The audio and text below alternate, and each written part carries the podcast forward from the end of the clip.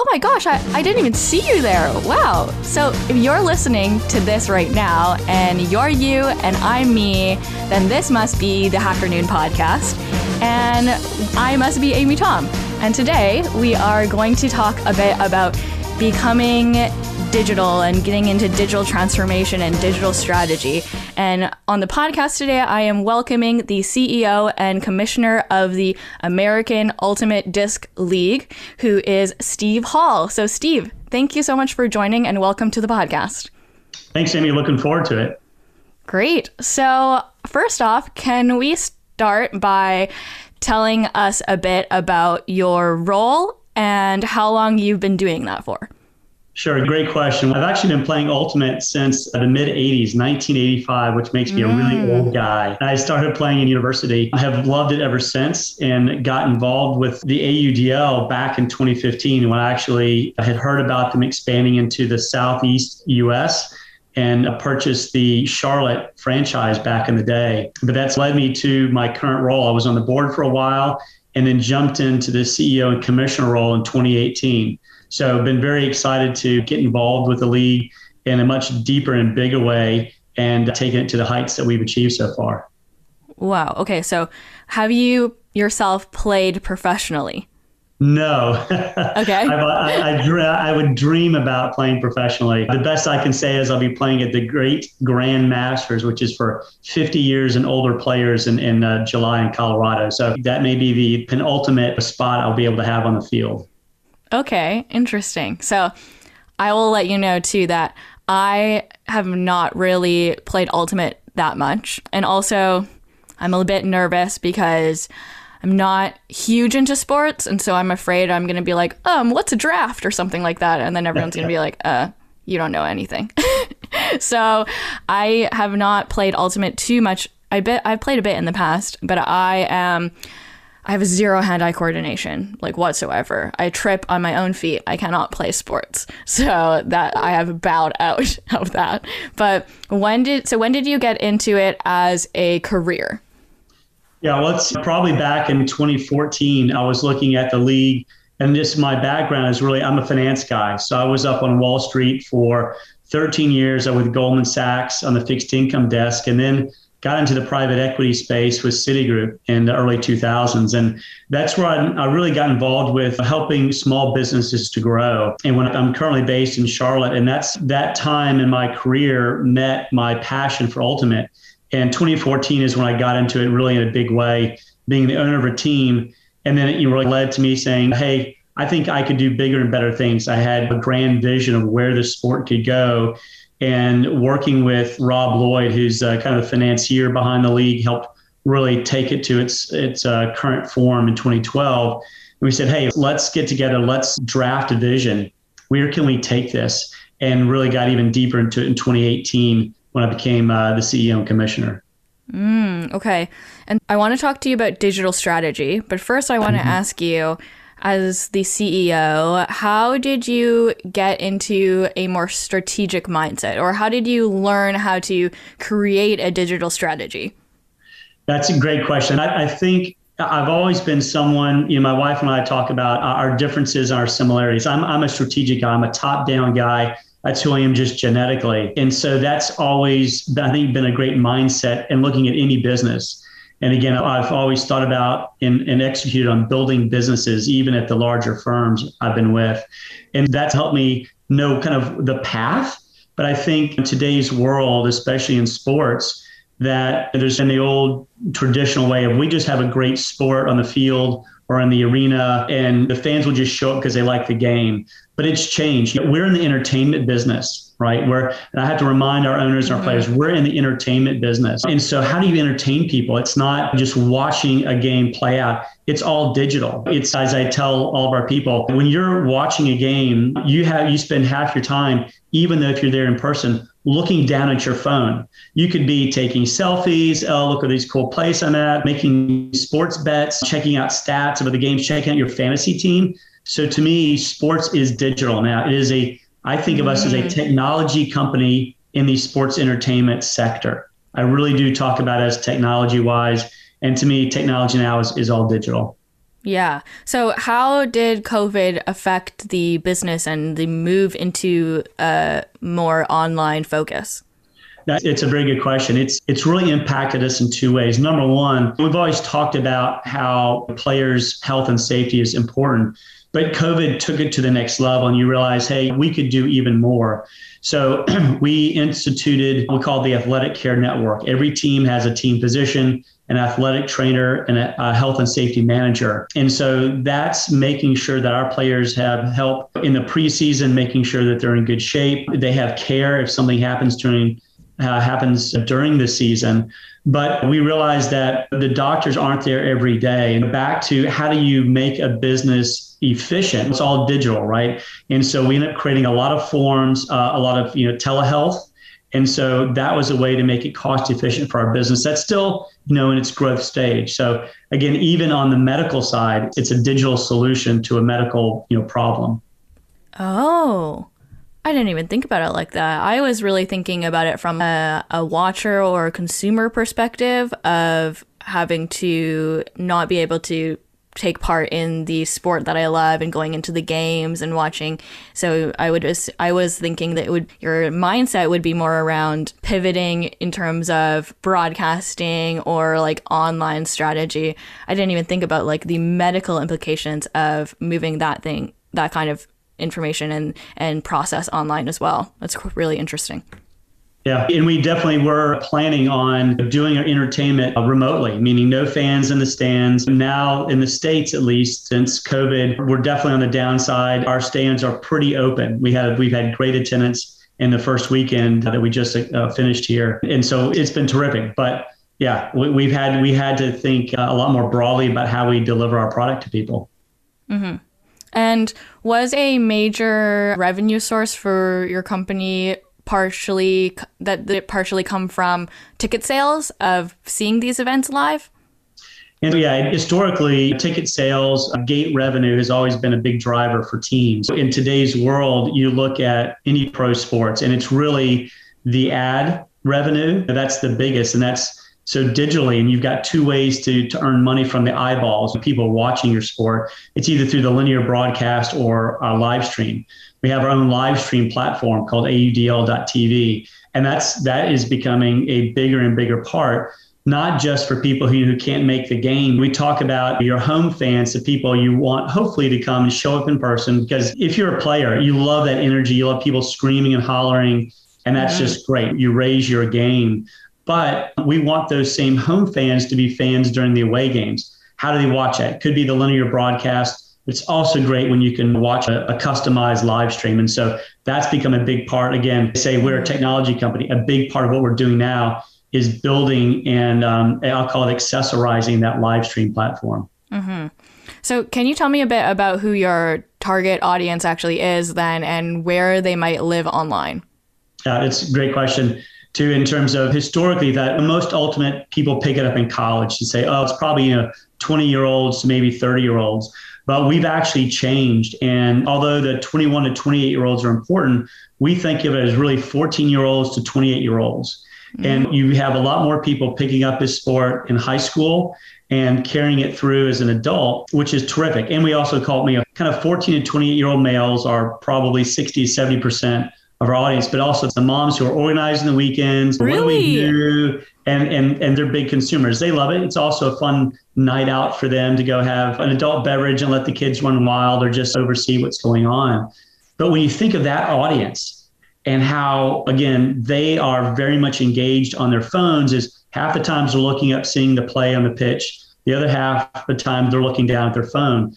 So that's made us really step back and say, how do we deliver this experience? Because it is, it's experiential. And so what do we do? So there's a lot more, I'll call it electronic engagement. Every game is a party. What makes a great party? It's something, some action, some music, some really good food, and some good beverages, right? That's like the baseline for a party.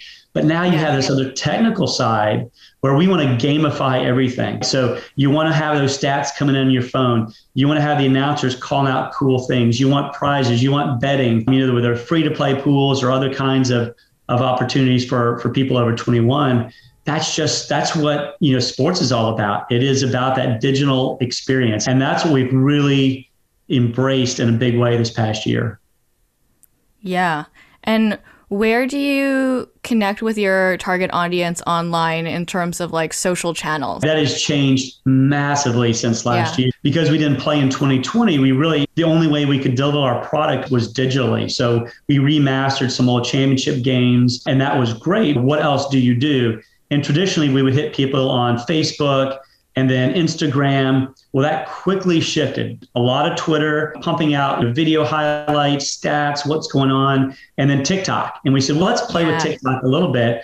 But as we thought again, if our audience is 14 to 28, guess where they live on TikTok? Mm-hmm. So mm-hmm. we started putting out a few videos, putting some cool music to them. Bang, we got a few viral videos. We're like, wow, this is what we have to do more of. And not just us it's a league level, gathering some video highlights from games, but we've encouraged the players, hey, you know, start putting out some fun, fun TikToks. And, you know, whether it's little things, preseason warm-ups, doing something for our sponsors, putting on cool socks, showing how great they move in the socks, any little thing, it makes the game fun. It makes us as a league and people more accessible. And it has that personal connection. And it shows we can have a fun side to us as well. Yep that's where I was thinking of going with that in my mind because when you immediately when you say eight, 14 to 28 year olds, I'm like, oh, I feel like they got to be on TikTok. And yeah. that's the thing. Like, I don't know, Steve, I am turning 25 this year. I am on the cusp of the millennial drop off into Gen Z. Mm. And I don't get it. I just don't get it. I just don't understand the content. Are you a TikTok user yourself? So I, I, have not put out my own TikTok video, and I'm not sure that my family would let me do that. But but I do. I listen. I enjoy TikTok. I love whether it's some silly fishing video, seeing like the the crazy big shark while people are fishing, to somebody doing something completely silly, to some fun kind of music stuff. And of course, I always have to watch our ultimate highlights on TikTok. Mm-hmm. So I enjoy it's entertainment to me. I think it's fun. So I think it's a great medium and it's got to be used in the right way. Twitter yeah. also. Twitter has its place, Instagram has its place, and we do think of the content that we want to put out on each of those channels you know, differently. Do we want to have a little snapshot? Do we want to tell a story? Do we want to do something that's funny? And, and we purposefully and strategically think about our content that way based on the channel. Yeah. Yeah, that makes sense. Okay, I want to pivot to a new subject going along this digital trend, though. Mm-hmm. And it is something that you did recently, following it in close suit to N- the NBA. And that mm-hmm. it was, would be the NBA Top Shot with your release of your NFT collection. So, can you tell me about how that came to be? Sure. Talk about a space that has just run wild in the last, gosh, three to six months. Uh-huh. we talked about, if you look at, we've been around really since 2012. So we have almost 10 years worth of video highlights. And you think, oh gosh, you know, it's great. We'll get a five to 15 second clip. We'll put it on Twitter. You know, we'll do some fun things on Instagram, maybe again on TikTok. But when we saw NBA Top Shot come out, we're like, wow. Number one, it's really cool. I grew up obviously with the, the cardboard still images as a collectible, and those are great. And we all talked about you know, we could talk about that player and the, the special moments we had watching that player. And you kind of go from, right, a picture's worth a thousand words. If a picture's worth a thousand words, what's a video worth? 10,000 words? And, mm-hmm. and, so we said, hey, we've got this incredible gold mine, video highlights, layouts, D's, goals. How do we help brand our players? How do we help get the word out about our sport and our league?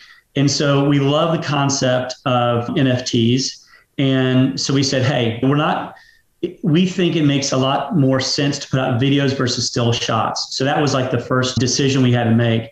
NBA Top Shot, they're great. They, I think that's the perfect platform. They made it very easy to onboard. You can use a credit card. They have their own cryptocurrency and flow, and they have all kinds of great highlights and obviously a huge audience. So you already have a marketplace. So that was brilliant. We're not there yet in terms of capital organization. So we had we said, all right, we know the content we want to use we can put some really cool packaging around it. We got some great players, but we have to use an established marketplace. So you've got place, uh, your Mintables is one. OpenSea is the one we decided on for this first collection. Yeah. Um, it was pretty easy. I think there's still some improvements to be made to make it easier to onboard. Uh, cryptocurrency is still a little bit tough if that's not something you've done. I think it's still a work in progress But we said, hey, not only are we just going to drop some video highlights, but we're going to create our own brand. So we called it AUDL Momintz, M O M I N T Z. So it makes it a little bit cool, edgy. It's got some nice packaging. And uh, we just, we've dropped, I think we've gotten about 65 of our first 500 collection dropped already. And we're just now leaking it out to the public. So we've had the owners, the players buy the first ones. We've got 25 moments that we've uh, collected, and we've got there's uh, 20 serialized versions of each 25. So pretty big collection. So we're going to be letting those out. We may have a couple few cool ones we're going to release um, along the way this year, but it's a great business. Number one, I think mm-hmm. the NBA's done over 500 million US since inception, if I have my numbers. And so we see this as a great business, but also a really neat way to increase the brands of our players and just, hey, here's who we are, and here's some really cool highlights. Yeah. I want to talk to you about the operations that went behind that. How many people worked on this? Yeah, so we actually have a pretty small crew. It's only about three or four people. Believe yeah, it's it's amazing. We already have the video highlights in a library, so it's a matter of just pulling them down. It takes 10 to 20 minutes to mint, if you will, each NFT. You have to go through uh, a certain protocol, a certain process. You have to get it right because once you hit mint, if you will. Mm-hmm. You can't take it back. Little things, the spelling, making sure that the packaging is right. So it takes some time. You want to make sure it's good. We have a small crew and they work their tails off every time we, we drop uh, drop some of the NFTs. Yeah, I'm just curious about the project and the man hours behind it because it seems far more complicated than what you just described. there was a lot of work, believe me, a lot of work done yeah. by Tim DeByl and his team in the, in the off season. So when we saw NBA Top Shot just taking off, we said, "Hey, we've got to we've got to move. We've got to move quick." So they spent uh, a lot of hours thinking through the process, finding the right platform, and this is our first step. This is I call it the short term strategy. Long term strategy, we would love to do something like NBA has done with Top Shot and have our own space, make it a lot easier to onboard, et cetera. But that's going to take some time and some more capital. That's yeah. our vision exciting to see where that goes though. I agree. And the nft space is just taking off like crazy and i feel like you could make a lot of money over there. We certainly hope. We certainly hope. So what goes through your mind then when i say building a long-term digital strategy? Long term Wow, that covers literally our entire business. This is this could be the 2-hour conversation. It's I'm sincere when I say that because as I mentioned, we're entertainment and entertainment is digital now. And not only when we reach out to these 14 to 28 year olds, it's not earned media, meaning doing the, the old fashioned radio or television interview like we're doing now. It's a podcast, right? It's advertising on Facebook or Instagram. So even getting people to show up to the game is digital. When you arrive, digital tickets. Everything is contactless now. You want to order food. M- many of our teams, you order food uh, through an app, and then you can either pick it up or have it delivered to you. The entertainment, the stats. It's not we have, we have stats on a big board, but we're also pumping stats to your phone. And then again on the backside. What, how do we do the highlights? We pump them out via social media channels. We remind you, we do surveys. So every part of our business is digital. And, and even we're talking about medical side, we've thought medically how we you know, gather data from our players. What you probably didn't get to see if you were watching our Saturday game of the week is we actually have a deal now, a relationship with STATSports based in Ireland. Our players, 10 of them on each side, were wearing vests that had pods in them in between their shoulder blades. And so as they were running around, we were collecting speed data, GPS based information so you could see where each of these 10 players were running while they were on the pitch. So we have got a treasure trove of data, and it is all about data right now, right? All businesses data. And we're gathering all this data that we're going to turn into fan engagement, fan experience, and then also for training. How far did they run? If they had a heart monitor, that's a lot of good medical information. How well do they perform so then our athletic care network has information on these players. So literally, digital is at every part of our business. Okay. Wow. Okay, let's pick this apart. I think that digital strategy, digital transformation is mm-hmm. becoming mm-hmm. this like beautiful buzzword that marketers love to throw around. To me, when I hear digital strategy, I think more of marketing. I think that comes naturally to me because I have a marketing mm-hmm. background. So I think social media, I think your marketing strategy in terms of like how you're going to reach your audience and um, how you're going to get them into the door via your digital strategy. So I, it's really interesting for me to hear you speak about the operational digital side of things and the digital experience that your customers have. So I think that's cool that you can have the online tickets and the uh, ordering food online. It's like this whole experience so that when your fans are coming to watch the players play, it's not just posting a photo on social media. It's this whole experience that they have. Yeah, and we haven't even touched on virtual reality. Mm-hmm. This is getting to the point where you're, I think the NBA has done a great job. I'm a huge fan of Mark Cuban and what he does. But at some point, you are going to be able to feel like you're in the front row of a, of a basketball game. And that's really cool. Again, how do you deliver that experience to people in, in, ways where you can't be there to shout in person? How can you have a digital strategy to make people feel like they've been transported to your game and they're part of the action. So it, it, does, it blows your mind. And but it's exciting. And I think with more people, more money, sports and a lot of the businesses are only going one way, and that's digital. If you don't embrace it now, if you don't understand and appreciate it, you're gonna get left behind. Yep. I agree. Cool. So, how do you think that you're going to continue to grow your digital reach in the future? What are your upcoming plans? Higher. And we have got to add more people. Yeah, if you look at the if you looked at our budget, it is focused on fan acquisition, it's focused on media, it's focused on technology. We are looking for you know, more people for our marketing and media team. But you pretty much have to have some digital experience to work on these teams now. I mentioned the data. We actually created a company called UltiX Technology.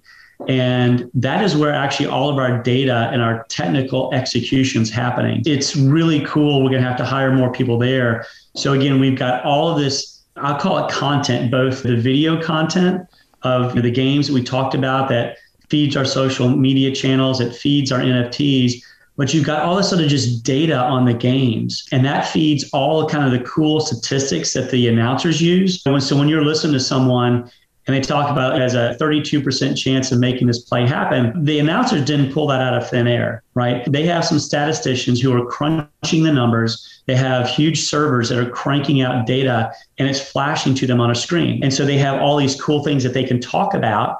And then from there you can bring it um, to life where you have the the videos and overlaid on the videos are the really cool statistics. Props to NFL. They had some great commercials in the off season talking about a 14% chance that a player was going to catch a pass in the end zone. That's entertainment. That's really cool to see those numbers. That's data. That's digital. It's that's going to be part of what we're going to do in terms of our digital reach because as there's lots of things we can do with our Saturday evenings. You can go out to dinner, you can go to a movie, you can play Fortnite all night long, you could go see a sporting event. How do I convince you to take two or three hours out of your Saturday evening and come to our sporting event versus going to a movie or playing Fortnite or doing something cool like that, especially if you're 18 years old, I've got to differentiate. I've got to have a really cool digital strategy and have reach to get you excited about what we have to offer. Okay. A few questions off of that. Sure. The first one How many people are part of your team today? 10 full time employees right now. So very small. Small. Okay, cool. Uh, and wow, so it, you've been in business though since 2012, did you say? Correct. Okay. So it yeah. hasn't been that small the entire time. It's it's actually been fewer people. Now that's at the league level, you know, mm-hmm. to, to be open. Each team also has a staff and they help out for sure. But right. in order for us to grow, that 10 needs to be 20. So that's why I said we are hiring now, reaching out for people. And we we think we can go 10 to, to 20 times our size very easily with just another 10 to 20 people at the league level. Mm-hmm. Yeah. And there's 22 teams across North America. So Correct. Each correct. of the teams also has people that help them with smaller things, and but the okay, the overall strategy of the league comes from AUDL. Correct. Yeah. So we we have to, we at the league level we have about ten people. We have twenty two teams that are individually owned, and they all have typically five to six people on staff there. And we could see the, the league growing to 28 teams over the next few years, and mm-hmm. and so we still see some more expansion coming. Okay.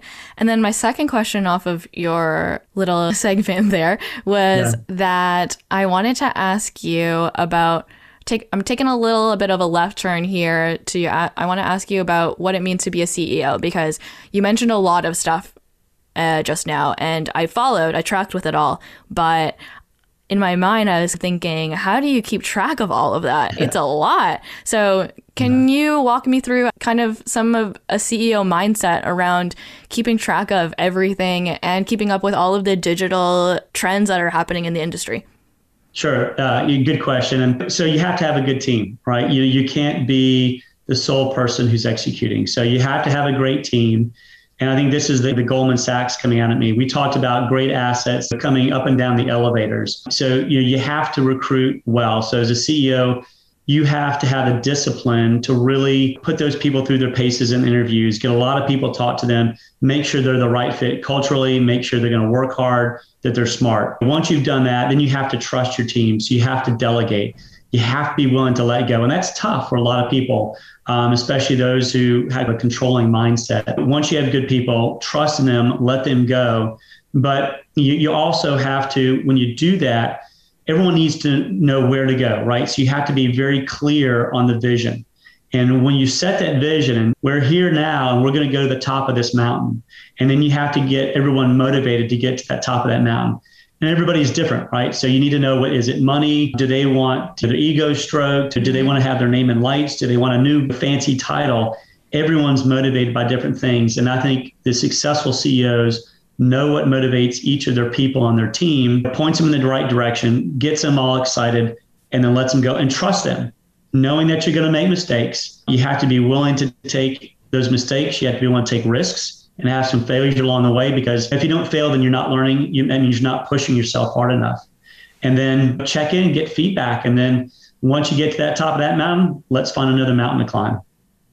Yeah, great points. Okay, so building off of that then if you were to advise a ceo who was building a company and maybe getting into digital transformation or just starting to build out a digital strategy what mm-hmm. advice would you have for them yeah you have to be honest with yourself i'll be turning 55 this year. So that means I am on the wrong side of experience when it comes to digitization. And know what you know, what you don't know. And I think Rob Lloyd and I have been smart that way. So we've got Tim DeByl and his team, they know a lot, but we know that we need to, as we hire, keep bringing in people with that experience. And so be smart again about who you bring in, what they know. And then this world is changing fast. This is technology what's, is what keeps North America, I think, at the, at the top of the food chain. Keep investing in technology and make sure that you've got you know, as a CEO, make sure you've got a budget that allocates technology and digitization of your business and then when you look for feedback, I'm 55. I don't go around asking a bunch of 50 year olds for feedback. Hey, how is this digital strategy? It's I always say ask your kids, ask your grandkids, ask your target audience, ask those 14, 28 year olds, how are things going? How well are we doing? Because I think CEOs will often get stuck in a bad rut. They ask their friends, Hey, how do you think we're doing? Hey, you're doing great. Those aren't the people that are your clients. They're not the right ones for feedback make sure you're asking the right people for feedback. And uh, you're going to get some tough love some days. You can't take it personally. Understand it. Again shift the vision shift the path to get to that top of that mountain and then execute. So yeah i think that's also a great point to talk about diversity of hiring as well to get that extra bit of knowledge because yeah mm. if you're only hiring people who are in their also in their 50s and have this similar experiences to you you won't be able to hire you won't be able to get that knowledge that you need of what young people what kind of tech young people are using and what's the next big thing and or, mm. or it might be harder for you to get there so i think that is a really good use case and uh, point of building diversity within your team as well yeah, we've so on the media marketing side, absolutely, we're going younger in the 20s. And even though this is a male-dominated sport in terms of AUDL, ultimates played by both by all genders, which is great. I think it's one of the special parts of our sport. But it's interesting. Christina Chung is our chief medical officer in the Athletic Care Network. Of the team physicians, we have 35% are women. We just actually in today's leadership meeting did the calculation 15% of our officials are females. So it's been great, I think. And we've got a number of owners, we've got coaches. So I think that's one of the things that we have done smartly, even though our league is all male on the player side. officials, owners, team physicians, other people who are key parts of our management staff are women. I think it's great for us to have views from different perspectives from that side. As I mentioned, moms are an important client. Women are also part of our client base and you know just part of our overall ecosystem. So we also want to make sure that we have women on uh, our leadership as well.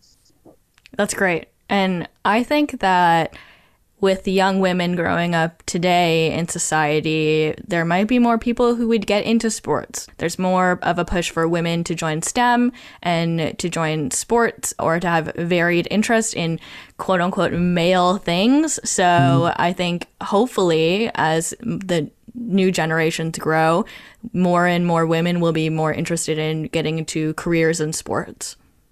Yeah, I think it's going to be great. And there is a the Western Ultimate League is uh, professional women's ultimate, and they're they just started up a couple years ago. So I, I think it's great. The women have a national stage as players, but it's also a great chance for women, as you said, to get involved in business and get involved in technology and leadership, which is uh, incredible.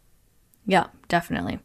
All right, Steve, thank you very much for joining the podcast. I had a great time chatting with you about digital strategy. Where can we find you and AUDL online? Amy, thanks so much again for your time today. Really enjoyed talking about it. And uh, theaudl.com is our website. Twitter handles theaudl. And I think if you type in theaudl on almost any social media channel, that's where you're going to find us. And hopefully people learn about us on our, our live stream platform. And you can catch our games, Game of the Weeks on Fox Sports 2, which is terrific. And yeah, we hope we get uh, more fans of Ultimate. But I really appreciate your time today, Amy. Great. Thank you very much, Steve. If you like this episode of the Hacker Noon podcast, don't forget to subscribe and share it with your friends. And I also want to mention that we have hired a new podcast editor. So, welcome, Audio Wizard, to the podcast. Alex has edited this podcast today. So, thank you very much, Alex.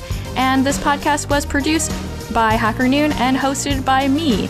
Stay weird, and I will see you on the internet. Goodbye.